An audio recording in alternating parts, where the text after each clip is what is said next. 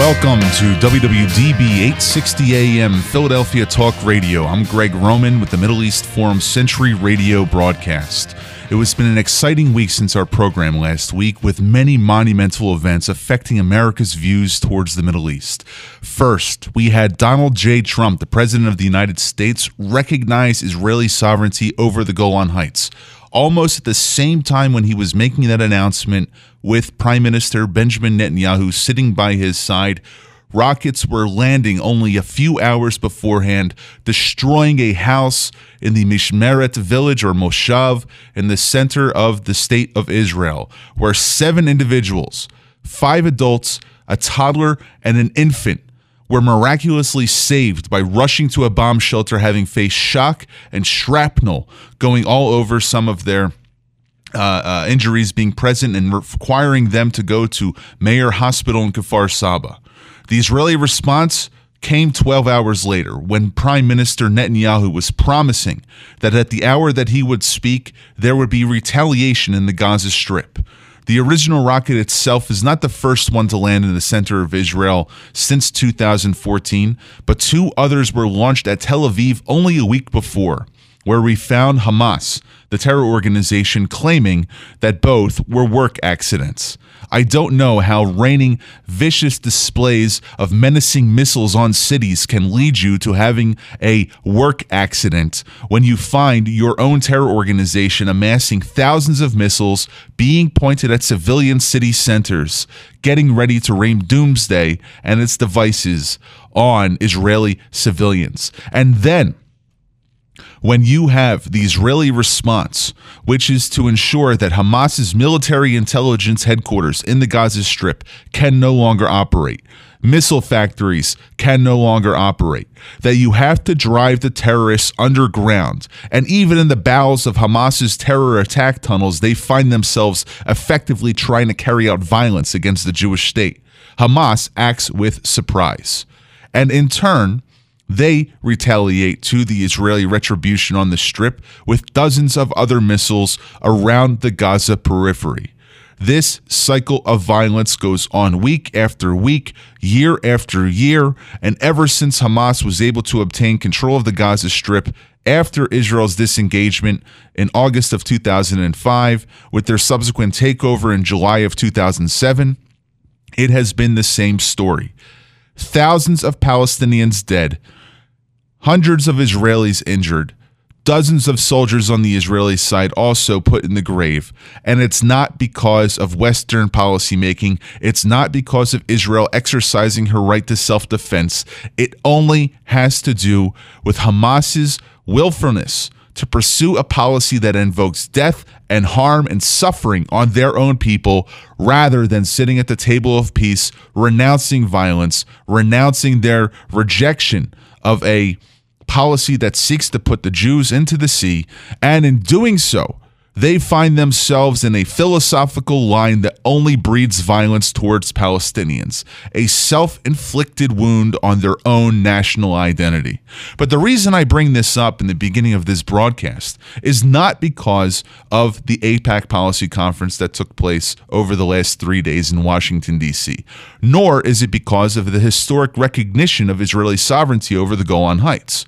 It has to do with looking at the internal Palestinian body politic and expecting a major policy announcement from the White House that can be delivered only after Israel goes to vote on April 9th.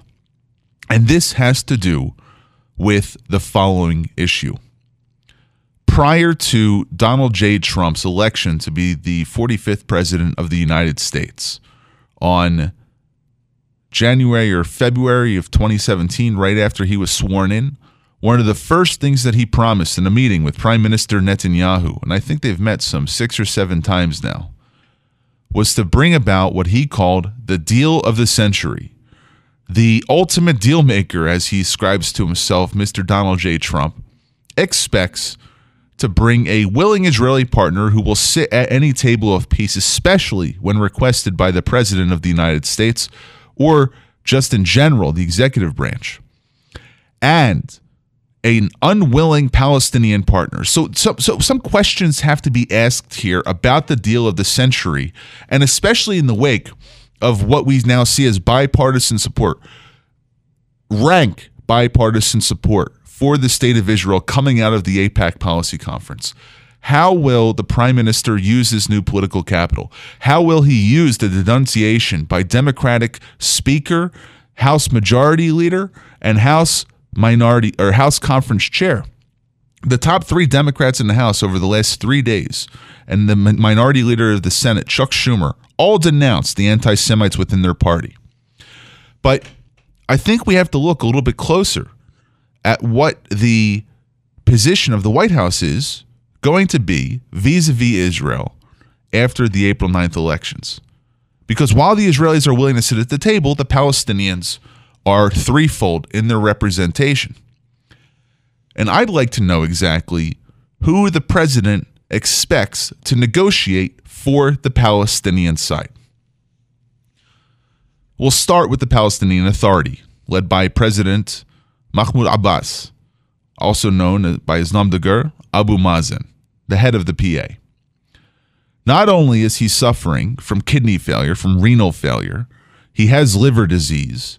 The man is in his mid 80s and continues to rule over the West Bank with a corrupt hand, tacitly giving Israel cooperation, not because it secures his people, but because it secures his own coffers. Let us not forget that Abu Mazen's sons, his two sons who reside in the United Arab Emirates, both control the cigarette, and cell phone monopoly over the West Bank. So when Abu Mazen goes, it's not as if though there's going to be a new election for president of the Palestinian Authority.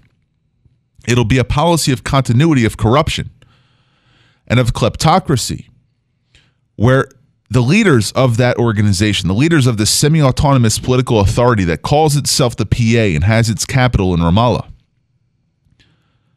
when you negotiate with them, they won't be representing Palestinian interests. They'll be representing Palestinian oligarchs' interests.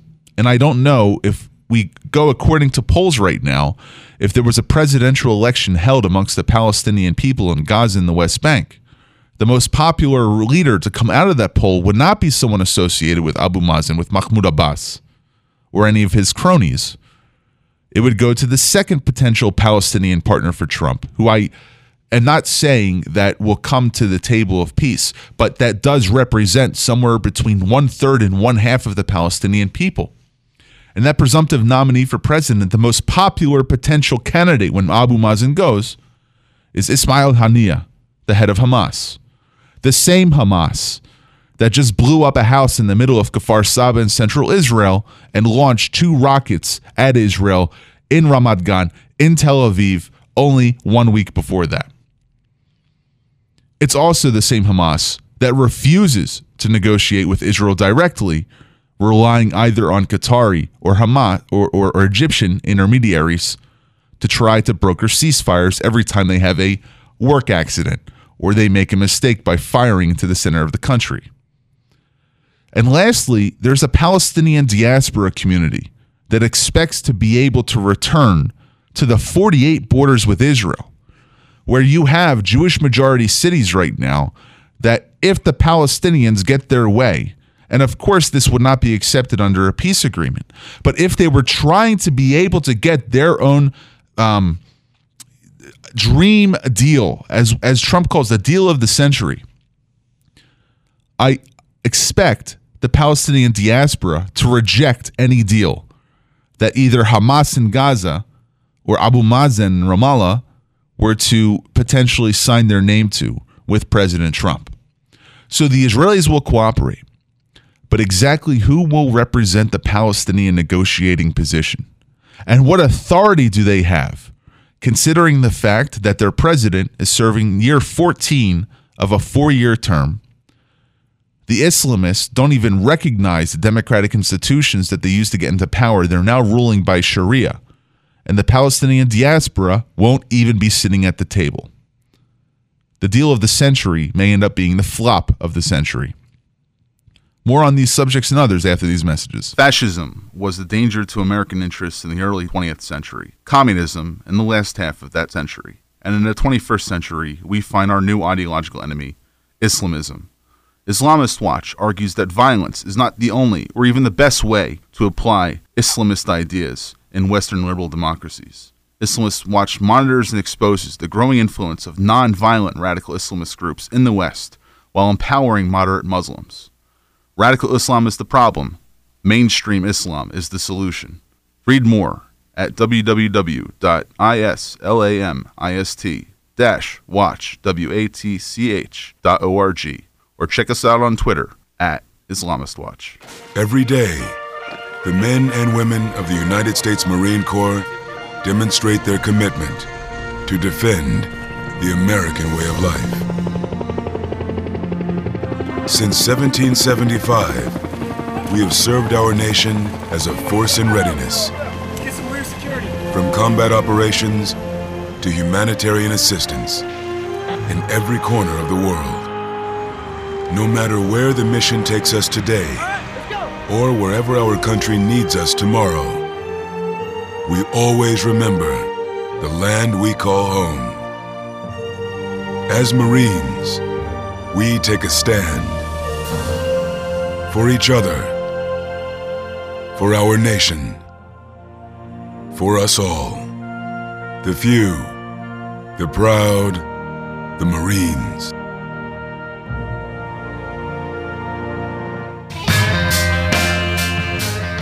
Welcome back to Middle East Forum Century Radio here on WWDB 860 AM Philadelphia Talk. I am very excited to be joined by our next guest, the former coordinator of the Islamist Watch program at the Middle East Forum, one of the main editors at uh, Liberty Island Books. And David, I know you're going to correct me if I said that wrong, and also a burgeoning author and the representative for the Counter Islamist Grid in Los Angeles, Mr. David Swindle. Thanks so much for having me on, Greg. It's always wonderful to talk to you. Yeah, and definitely always nice to have you on, hear your perspectives from the left coast, and also to hear about a big protest that just took place outside the Woodland Hills Hilton when Ilhan Omar, the notorious anti Semitic member of Congress, was recently giving a fundraising speech for an equally or even more nefarious anti Semitic organization, the Council on American Islamic Relations, CAIR, and its Los Angeles chapter. David, what can you tell us about this event? Well, first of all, um, I, I, did attend the event. Um, I wasn't able to get inside. I stayed outside at the protests, and there were humongous protests against her. I counted over 700 people, and you had signs of all kinds challenging her for her anti-Semitism. You had people waving the United States flag and the Israel flag. You had people, you know, singing hymns and prayers, um, really upset with what she was doing. So, um, but yeah, it's really important to understand that this is a fundraiser. This is a fundraiser for an anti-Semitic organization that is part of an anti-Semitic Islamist movement. And I thought it was really important. I wrote this article for the Washington Examiner on Friday, trying to put into context what this means that Ilhan Omar is fundraising for CAIR. In the past, she's been blasted for her anti Semitic statements, but personally, I find it more offensive to be raising money and legitimizing an anti-Semitic organization than simply, you know, a few tweets. So let's let's assume that she's doing all of this out of the innocence of her heart, and she's trying to help the American Muslim community, and she's going to an organization that ascribes itself to be the voice of American Islam. What do you think is going on in her head right now? Considering that you have chartered both her career, and I know that you've been following her quite closely. If we just look at your Twitter feed, you're, you're way on top of this issue, David. But also, you followed CAIR, and you were running a, a CAIR monitor at Islamist Watch for the better part of two or three years. And I still think that you have a project that you're working on. Where does a member of Congress, a former refugee from Somalia, that has risen and and if you if we were to look at her story without the vitriol that she spews on a daily basis that would be the exemplar of the American dream and then we have another organization which has a very good grassroots operation. I mean, they've been very much able to take advantage of this uh, fragility of the left and the political correctness of intersectionality to get on top. How do these two people that could be a not two people how how do, does this one member of Congress and this organization which could be the the the the prime example of what it means to be an American especially as an immigrant and representing immigrants end up turning into the evil duo that we saw on Sunday? Well, I think it's important to understand that this uh, fundraiser that she attended on, on Saturday, and she also did a secret fundraiser on Sunday, we don't know where, but somewhere in, in Orange County, this isn't her first rodeo with CAIR. Uh, I did a little research to find out, well, has she been to other events? You know, was this a one off that she was ignorant about? And absolutely not. Um, in December 2017, Omar spoke at a CAIR San Francisco fundraiser, and she she spoke alongside two of the most radical and controversial of Islamist leaders in the country, those being Imam Siraj Wahaj and Linda Sarsour, both of those at, at, in December, and she can't she has to know what these these individuals have been doing for, years for their lives, and and she was there when they were speaking, so to, there's no way that she can claim ignorance about the, the radical connections and the politicization of, of this organization. It's CAIR tries to pass itself off as though it's a religious organization that's serving all Muslims and it's a civil rights organization, but really we see now that it's a political organization. It's a political organization that raises money, that, fund, that funds politicians with money, and which is ultimately kind of ironic considering that her all about the Benjamins claim that Israel's support is, is just based on, on being bribed by, you know, Jews out to hypnotize the world. And here she is, right in the midst of fundraising with a, a deeply politicized organization. Uh, you know, God forbid that she might be accused of dual loyalty towards the United States and Islamism, but that's not the kind of argument that people on our side use, David. Right. What we try to do is to look at the values of our elected officials and those who claim to represent our opinions in the greater, let's call it political debate. And the criticisms that you have put forward of both Ilhan Omar and of the Council on American Islamic Relations is that be, their behavior is inherently anti-American. And it's not as if though that they're trying to uh, shill just for Muslim Brotherhood affiliates. But what they're doing is they're creating a split in the American political fabric. Can, can you uh, elaborate on that? Yeah. Um, one of the things that's happened over the past couple of years is that um, Islamism has kind of formed into a strange alliance with the identity politics movement, with um, the, the particularly kind of trendy leftism that's right that's happening right now. So as a result, um, Muslims are, are are cast in this argument as victims, just like uh, victims of racism and victims of sexism and victim, victims of homophobia. Now Islamophobia um, has been put in that context too, turning if you care about Muslims and if you care about you know opposing anti-Islamic bigotry, now it's believed that you have to be aligned with organizations like CAIR and, and other groups that have been spawned from the Muslim Brotherhood. So they've been doing a really good job of casting this as, as a progressive cause to defend Muslims, when really, you know, as as you were speaking speaking earlier, we're dealing with with Muslims that are defenders of Hamas and that have been since their their foundation. That CAIR really is simply was created in order to be a, a, a, new mouthpiece for Hamas, and it has been tremendously successful in, in getting that, that position out there. Now, I, I know you and I have been on the back and forth of many email chains about how we look at the 21st century Islamist movement in the United States, and not just looking at CAIR, but we have um, the Islamic Circle of North America, we have the Muslim Action Society, there's ISNA, the Islamic Society of North America. And many of these institutions represent different strains and streams of American Islamism. Uh, ISNA has been typically associated with Hezbollah, uh, Shia Islam. or, or, or, or Twelver radical Shia Islam associated with Iran and, and, and Lebanon. Uh, CAIR has most often represented Arab American uh, Islamists. We find organizations like ICNA and uh, the MAS are sometimes more affiliated with, um, let's call it Australasian, if we want to go more that way, uh, Indonesia, Pakistan. But when we have these two women who have been elected to Congress, Ilhan Omar, who is a Somali Muslim, and then Rashida Tlaib, a Palestinian American Muslim, where do we find the sort of uh, unique differences in their platforms? Or are they all pushing the same message and that's why they may have gained so much strength?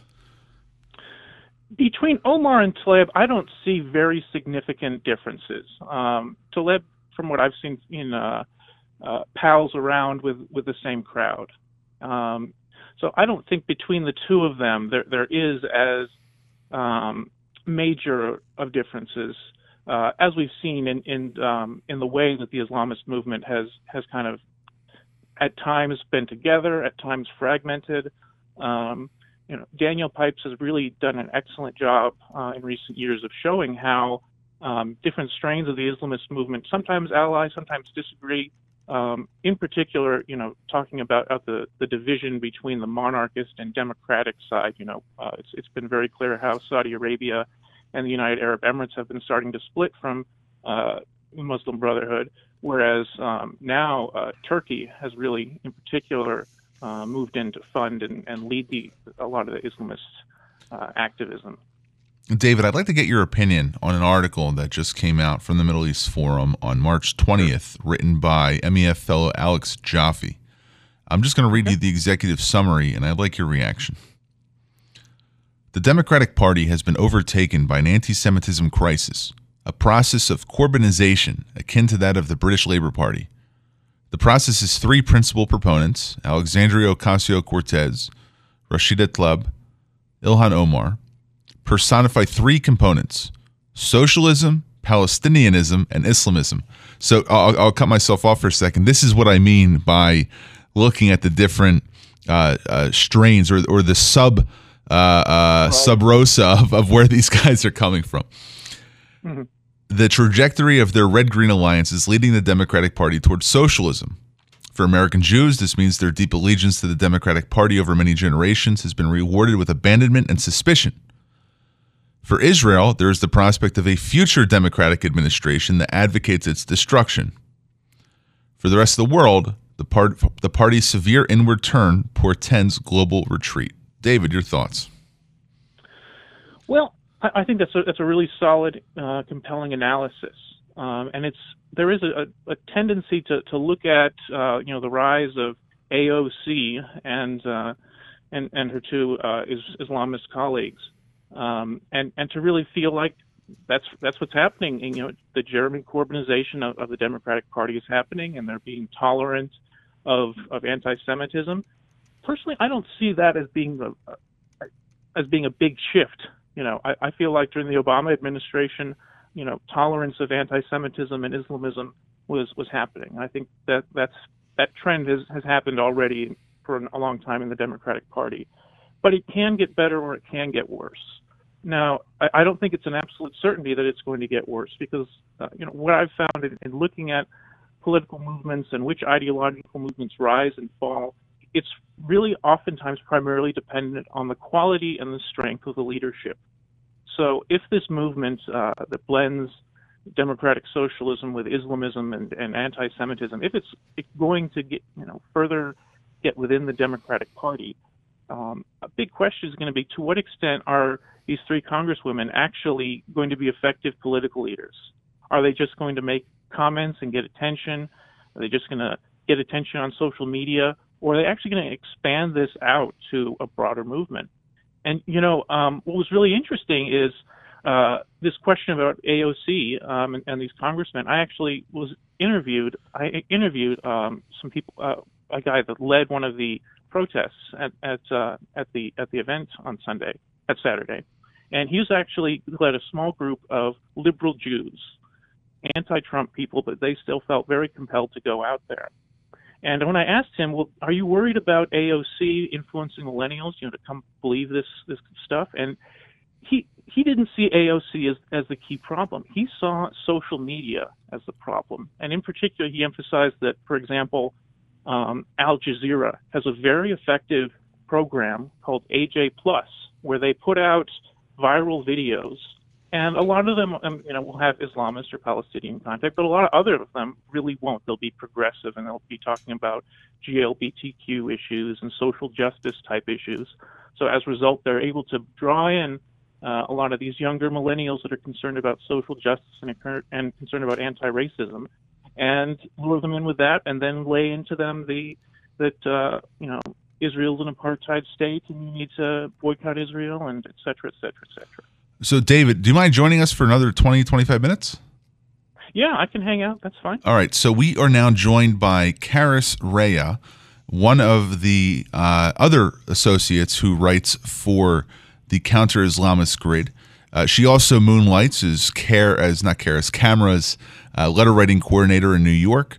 She has her master's degree from the Interdisciplinary Center in Herzliya, focusing on counterterrorism. And uh, David, it's unique that you were just talking about uh, Ocasio Cortez because Karis is joining us live from New York City. Karis, welcome to oh, the program. Hi, thanks so much for having me, Greg. So, Karis, you uh, have been covering Islamism in New York now for the past few months. How does what David is talking about jive with what's going on in New York City? Um, it's uh, it's very relevant to what's going on in New York City. You know, there's um, there was just a uh, United Against uh, Islamophobia uh, protest in Times Square that was co-sponsored by um, several prominent Islamist organizations such as Muslim American um, Society and uh, and uh, CAIR and um, yeah, it's uh, it's it's. I think we're we're pretty much at the epicenter of it, if you ask me, because um, you have prominent institutions such as Columbia University um, and other universities that are really promoting, um, you know, anti-Israel and anti-Semitic rhetoric. Um, and you also have prominent politicians like Alexandria Ocasio Cortez uh, in New York City who are definitely contributing to this hateful rhetoric and these dangerous ideas that are uh, really catching the ears of young people and millennials. So, one of the things that we do here at the Middle East Forum is, and, and especially on MEF Century Radio, is we try to thread the needle between disparate areas of American life and try to show how the Islamist influence in this country is affecting not just what's going on in the street, not just what's going on in American politics, but also what's going on in the American campus. I mean, if we look at cradle to grave policies of how Islamism in America has been entrenched in all walks of American life, you can start with prisons and looking at imams who are receiving, uh, th- those especially associated with the Nation of Islam or even with CAIR or, or ICNA or ISNA, are receiving federal subsidies to preach their hate in American prisons. If we look at school cafeterias, there are expect, expectations and exceptions which are being made for Islamists that no other religious minority group is requesting because they know that there's a separation between synagogue and state, church and state. But when it comes to mosque and state, God forbid that we offer any criticism. But Karis, you just were at Columbia University, which is a private institution, and you wrote in the Tower recently that there is now an effort to try to appropriate language associated with the Holocaust, arguably the 20th century's greatest, most horrific event that took place with the massacre of 6 million Jews. And there there is now this effort to try to associate the suffering of the Jews of Europe with what I would argue a self-inflicted disaster of the Palestinians.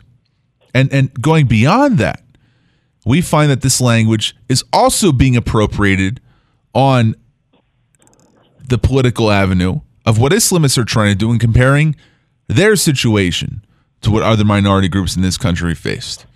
Can you go a little bit more into what you saw at Columbia University and then maybe we can thread that back to the earlier conversation of how politicians these days are taking labels that don't necessarily belong to them and are trying to steal the narrative of other groups who truly did suffer? Absolutely. You know, Columbia University, what is happening on that campus is really dangerous, and people just have no idea. Um, essentially, there were two events that I went to a few months ago.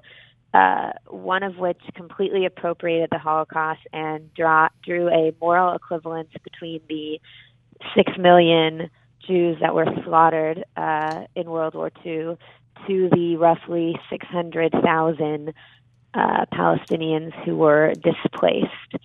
And in doing so, um, uh, what I saw was a form of historical revision and even bordering on a form of Holocaust denial.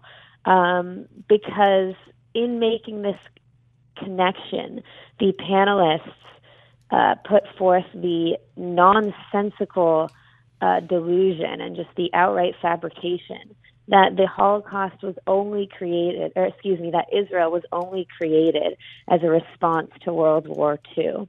This is a very dangerous uh, anti Semitic libel that is being spread. Um, it completely ignores international law, uh, all the legal precedents that were in, pra- in place prior to, uh, to World War II, that set the foundation for the state of Israel to exist, such as the Balfour Declaration and the San Remo Conference, et cetera, et cetera.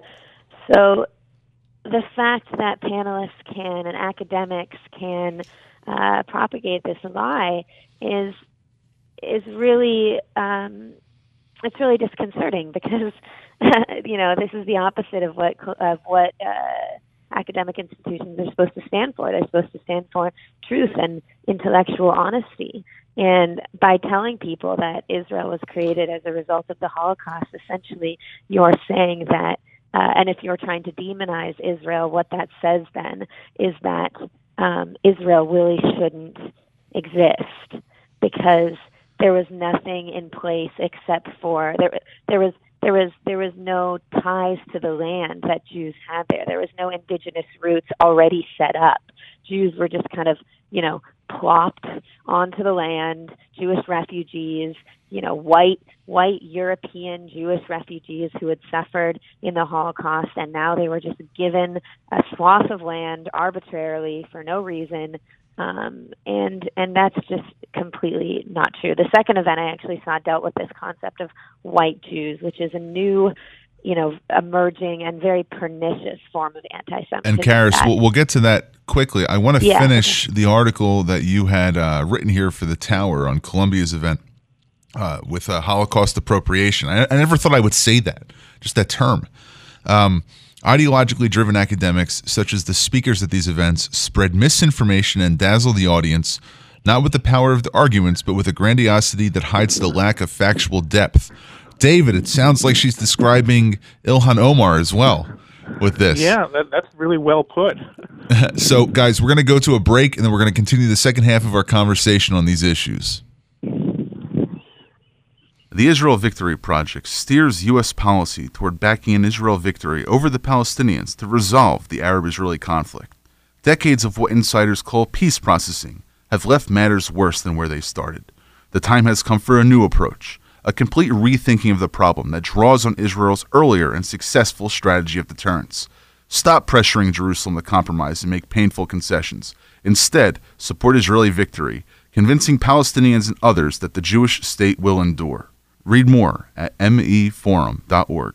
Take a look under your bed. Find stuff under there?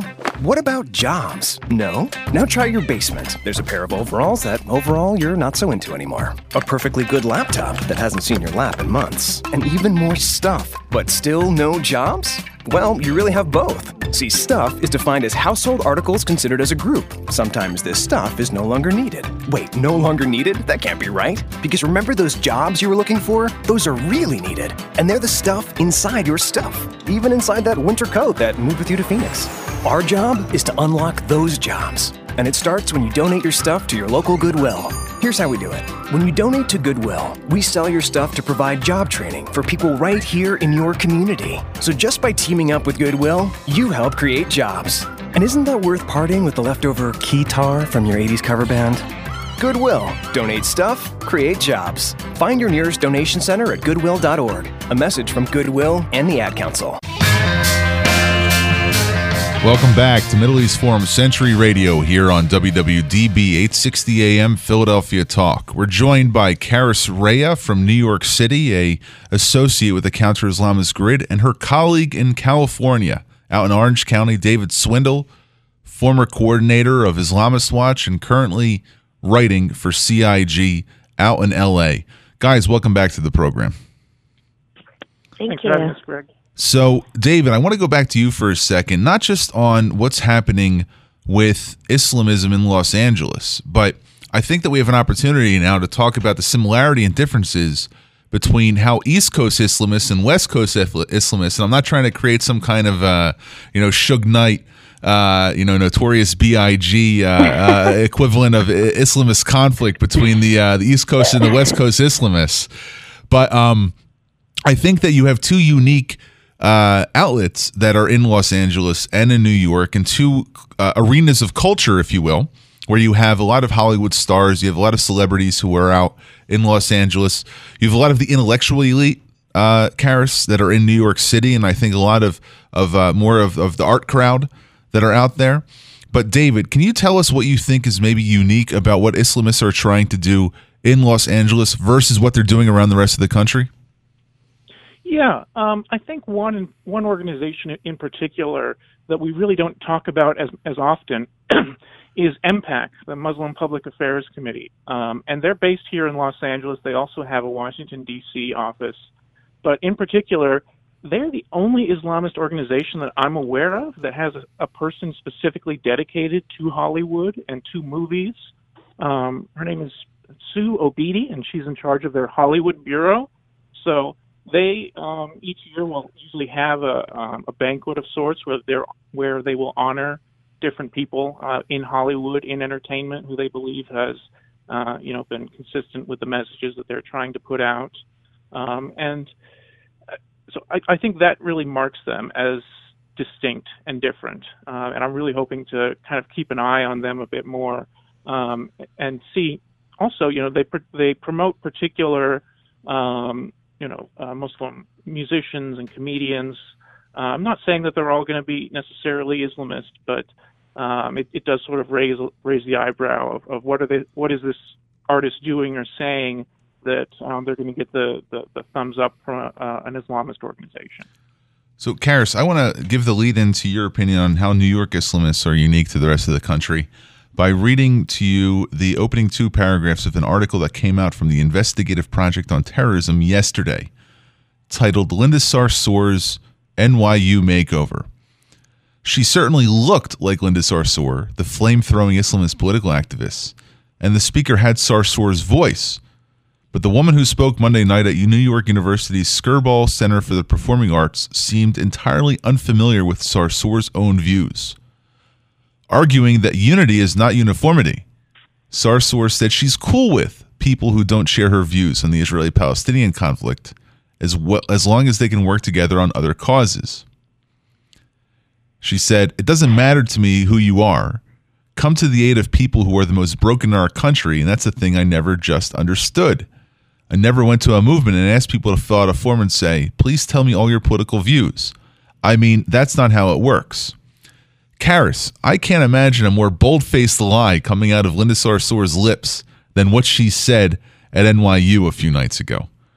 What do you think is the way in which New York Islamists are approaching the New York intelligentsia and also the civic leadership of that city where you're right now? And do you think that it's possible for these Islamists to work with others in coalition, regardless of what they think? Or do you think there's a shining, glaring exception to the rule that you've covered often in the last few months?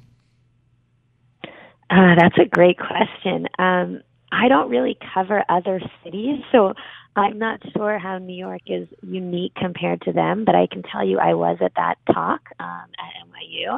I saw the entire interview and conversation with Linda Sarsour. I was sitting right there in the fourth in the fourth row, and um, you know the investigative project has it spot on. She is smart. She is she uh, you know she really did convey that she is open minded and available to people who do who think differently than she does. But you know, she was also unapologetically pro BDS um, and anti-Israel, and what that says, and you know, anti-Trump, and therefore anti-Trump supporters. And so, what that says, if you read between the lines, is that you know, yes, she's open to people having different views, as long as you're not a Trump supporter, and as long as you're not a Zionist right? So there's still a hierarchy in her mind. You can't join her movement. There's certain lines that you can't cross if you want to be part of her movement. And you know, it'd be one thing if these lines were were legitimate. It'd be one thing if the people that, you know, she didn't want to associate with actually were preaching hate, you know, or racist or colonialist. But Zionists aren't haters, quite the opposite. You know, Zionists believe in the right to self determination for the Jewish people. It has nothing to do with with Palestinians. Um, Zionists disagree on almost everything from settlements to Netanyahu, but they are all united in the fact that they believe that Jews has a right. Jews have a right as a people with their own religion, culture, um, language to uh, flourish in their ancestral homeland that they have lived, lived consistently in for 3,000 years. So, if anything, this is actually very, Zionism should be very in line with what Linda Sarsour was preaching at NYU. Um, let's let's uh, let's listen to Linda in her own words. Sure. Less than three years ago, in a very uh, similar high-profile speech, where she may have said something completely contradicting her statements at NYU from just a few nights ago.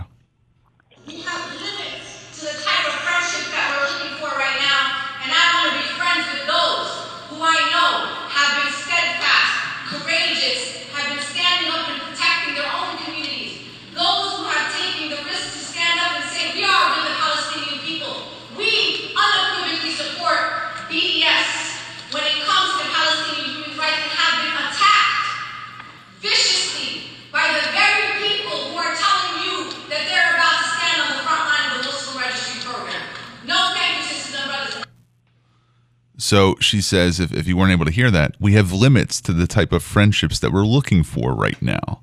So Linda of two nights ago says, we'll be friends with anybody. We'll agree with anybody. Just, you know, we have some things that uh, we might disagree on. And only three years ago, she says, we have limits to the friendships that we're willing to enact. And I think that what's happening here, David and Karys, is that there is a morphology that is present in her doctrinaire response to how she has evolved, if you will. And what she's doing is very similar to what other Islamists do throughout the rest of the world. It's like that old uh, adage that what a Palestinian leader may say in English is very different from what he may say in Arabic. But what you see here is is is that Islamist leaders in this country, and I, I want to get away from the uh, the Jewish and the anti-Semitism issue for a second, because it's not just threatening American Jews; it's threatening a wide swath of American life. Whether we deal, like we said beforehand, education, higher education, civic engagement, uh, interfaith relations between Christians and Muslims. One thing that always it bothers me is I have no idea how someone like Linda Sarsour can get up at a stage at one of America's most liberal universities, claim to represent her support for the LGBTQIA community in this country who have been unfairly oppressed for hundreds of years. And then she goes up and offers support for regimes that are inherently homophobic and even have the death penalty for the LGBT community in those countries. They're saying one thing out of their mouth that appeals to a wider audience, and when you catch them behind closed doors, and David, I do expect you to be able to get to Sarsour's secret lec not Sarsour, but to uh, Omar's secret lecture next time. They say yeah. something completely different. In, in your mind, let's start off with Karys, and then we'll get to David. How are these individuals able to claim to represent alliances with liberal America and at the same time represent the globe's most illiberal regimes and find a certain amount of affinity towards them? Karys? I think, like I said, Linda Sarsour is very clever, and like you said, she's had to morph, uh, you know, what she says in public a little bit based on the reactions that people have to her. So, so as more op-eds are written and more information comes out about her support of Sharia law and her, her values, which are rooted in uh, very illiberal ideas, she's had to cover her tracks more. So at this event, um, for example, she addressed the idea of supporting a liberal re- regimes, and she was very clever. So she said, you know, something along the lines of, um, you know, yes, Iran prevents women from being able to have a choice when it comes to wearing the hijab. This is unacceptable. She unequivocally came out against the regime of Iran for its treatment of women. But she followed that up immediately by saying, but if we're going to criticize Iran for its oppression, then we have to equally criticize France for not allowing, for banning women from wearing the hijab. Now, this is on its surface, you know, something that could seem, you know, like a legitimate thing to say. Yes, like France France bans people from wearing the hijab, and and Iran does the exact opposite. It's kind of the same thing. But you know, anyone with with that's able to be a little more discerning than that can understand, regardless of whether you think what you think about the French ban on um, on the hijab and, and burqas, regardless of whether you think it's it's right or wrong, to equate um, a law that merely uh, you know, determines um, a form of dress with uh, laws that end uh, laws that directly lead to violence against women, women, um, as well as death in a lot of cases, is just completely dishonest. Right. We we have um, sort of like a a, a cross section here between what I think is telling women what they must do versus telling women what they can't do. One seems to actively support oppression, the other passively supports oppression. As in, you create these narrow pathways in Iran, which lead to 10 year prison sentences and a thousand lashes, extracting corporal violent punishment against a minority group there. Where in France, they're trying to preserve the character of their secular state. And frankly, if you want to wear a cowboy hat or the Oscar Mayer Wiener costume or a hijab or whatever, I couldn't care less. But I'm not going to say that I'm going to give you 100 lashes for, for not wearing it. Uh, David, what's your take on how Sarsour and, and also other Islamist leaders are able to say one thing but actually mean something completely different?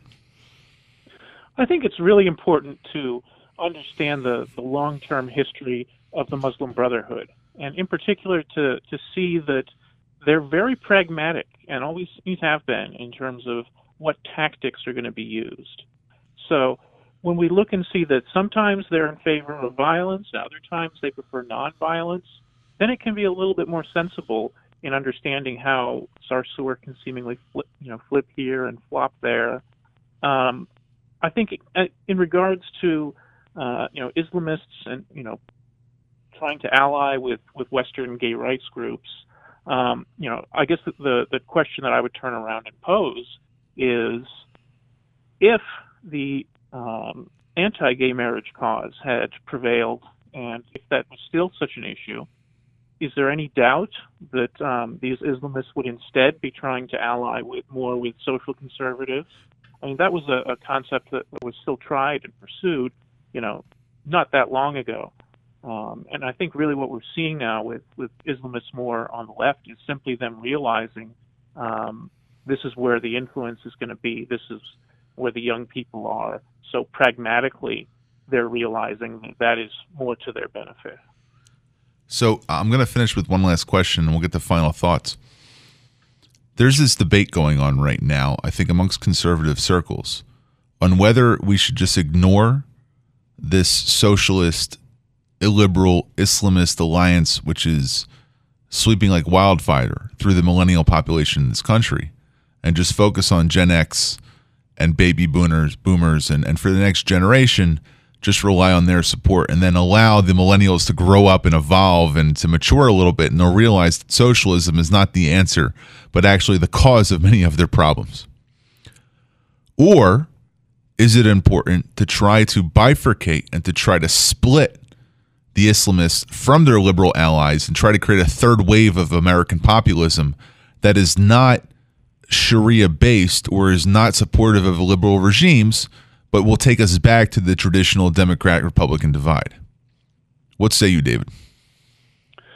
You know, I, I think there isn't going to be a singular, we definitely need to do this tactic. Um, when I was at the protests on Saturday, the thing that, was really apparent is that there are so many different um, approaches, so many different encounter beliefs, so many different tactics, and it's going to be an ongoing debate about is this one more effective than that one? Should we be aligning with this group? Should we not be aligning with, with that group? Um, but I don't think it's necessary to just write off uh, the millennials. Uh, that they will, uh, that most of them, many of them, hopefully, uh, you know, will come to abandon socialism as they they grow older. You know, that was my experience. You know, it just takes a few years in the workplace, oftentimes, to see that capitalism can work, that people are, are not necess- don't necessarily have an inherently good nature all the time.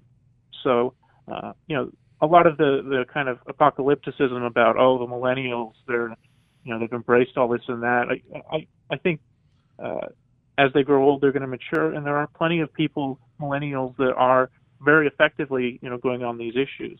Uh, ben Shapiro, uh, you know, just is, is fantastic at providing arguments that millennials get and can turn them. So, and I think it's a, a millennial that's involved with both counter Islamism and uh, alternative culture or, or cross cultural currents. Karys, what say you? Um, well, I'm I'm flattered that you would call me a millennial. I think I'm a little. I think I'm a little older than what would be. I, I think the millennials are 1983 to 2001. Amazing. Then I am a millennial. Wow. um, I'm yeah, I feel like I've just um you know, I have a whole new identity now. Um I could take it back. Yeah, we can no, put you in like generation Y if that's something that's there. I don't know why we why no, we didn't have generation Z. We just went to this millennial identity. But uh anyway, sorry, your, well, your answer. I will take Oh, so I will take the millennial label, uh, label with pride. I will wear it with pride. Um yeah, uh, you know, it's a really it's a really good question, and I I, I agree with David. Um, I don't think there's I don't think there's one strategy or one tactic that um, conservatives should be employing. Um, I think it really just depends what you're interested in. I mean, the the fight has to be fought on on multiple fronts, right? So there's the media front um, and how the media is. Uh, you know, complicit in in in um, a lot of these liberal ideas that are being spread under the guise of progressivism. And there's also, you know, college campuses, and there's also um, the United Nations, um, which in many ways, in, in, in many of their departments, uh, they're in the pocket of Islamists. Um, and there's also other NGOs, right, like Amnesty International and, and and Human Rights Watch, which in many ways are hypocritical in what they term and what they decide to uh, spend their energy and their focus on. So I think I think the the battle needs to be waged on all these different fronts, and um, it, it, really just you know including in Congress, and it just depends where your particular passion and your interests lie. So, uh, just to get back to the definition for a second, we'll end maybe this segment on a little bit of levity. But millennial is a name an old person gives a young person they don't like. The example, those millennials and their man buns and their hip hop and their Instagrams. And I would add to that maybe their uh, association with Islamists and also promotion of political theories that failed under Mao Zedong and Joseph Stalin. But uh, we can uh, we can always argue about that later. David Swindle, Karys Rhea, thank you for joining us this morning. Thank you very much for having me. One message, and then we'll get back to our two minutes closing thoughts. The Middle East Forum has been promoting American interests in the Middle East for the past 25 years. The forum provides context, insights, and policy recommendations through its premier and most widely read Middle East journal, Middle East Quarterly, publishing debates, public lectures, staff writings, arguments, and coverage of every Middle Eastern country that America operates in. From Morocco to Iran, from Turkey to Djibouti, the Middle East Quarterly is there for you. Read more at www.mequarterly.org. Introducing the YMCA. What, you already know the why? Or so you think. Sure, you know the why for a swim, a workout, even a game of hoops. But did you know we're more than that? We're a cause. When you take your jump shot at the Y, someone else is getting job training. Take a cardio class, while kids are in an after school enrichment program. Practice your downward facing dog as a teen practices her leadership skills. That's the why. We work with people no matter their age, income, or background and give them the opportunity to learn, grow, and thrive, all with one simple goal in mind to strengthen our community. And we've got so much more that does just that. So while you might think of the Y as that place for lifting weights, we're also about lifting entire communities. Introducing the Y. We're so much more than a place, we're a cause. Visit ymca.net slash more. Welcome back to Middle East Forum Century Radio here on WWDB 860 AM Philadelphia Talk. We've got about two minutes left for the end of the program, and I wanted to end with this my thoughts on AIPAC. Seeing 18,000 individuals of all different stripes, colors, political affiliations, the unaffiliated, in the Washington Convention Center from Sunday to Tuesday showed me three things. Number one, the pro Israel movement in this country is not on the doldrums. It is not on the downgrade. It is on the rise. And it is thanks to organizations, not just like AIPAC, but the broad plethora of American political support for this country that I happen to be a citizen of, and also a citizen of the United States, shows that there's no such thing as dual loyalty, but only a unipolar interest and that is seeing democracy flourish in the Middle East and having a strong alliance between the United States and not just Israel, but all of her allies. The second thing that it showed to me was that the rift in the Democratic Party right now is one that they have a chance to decide whether they will embrace Omar, they will embrace Tlaib, they will embrace Ocasio Cortez, or the old guard will fight back to try to make room for new individuals who are the counter narrative to this resurgent socialist Islamist tendency in that party. And the third thing is what I think the 2020 presidential election will be about. The Democrats will be running against Trump, and the Republicans will be running against this rise in socialism and Islamism prevalent in the Democratic Party today. I want to thank Delaney Yanchik for providing the great coordination for today's interviews, Lisa Barbounis, our communications director, and all of you listening to the program. I'm Greg Roman. This is Middle East Forum Century Radio signing off.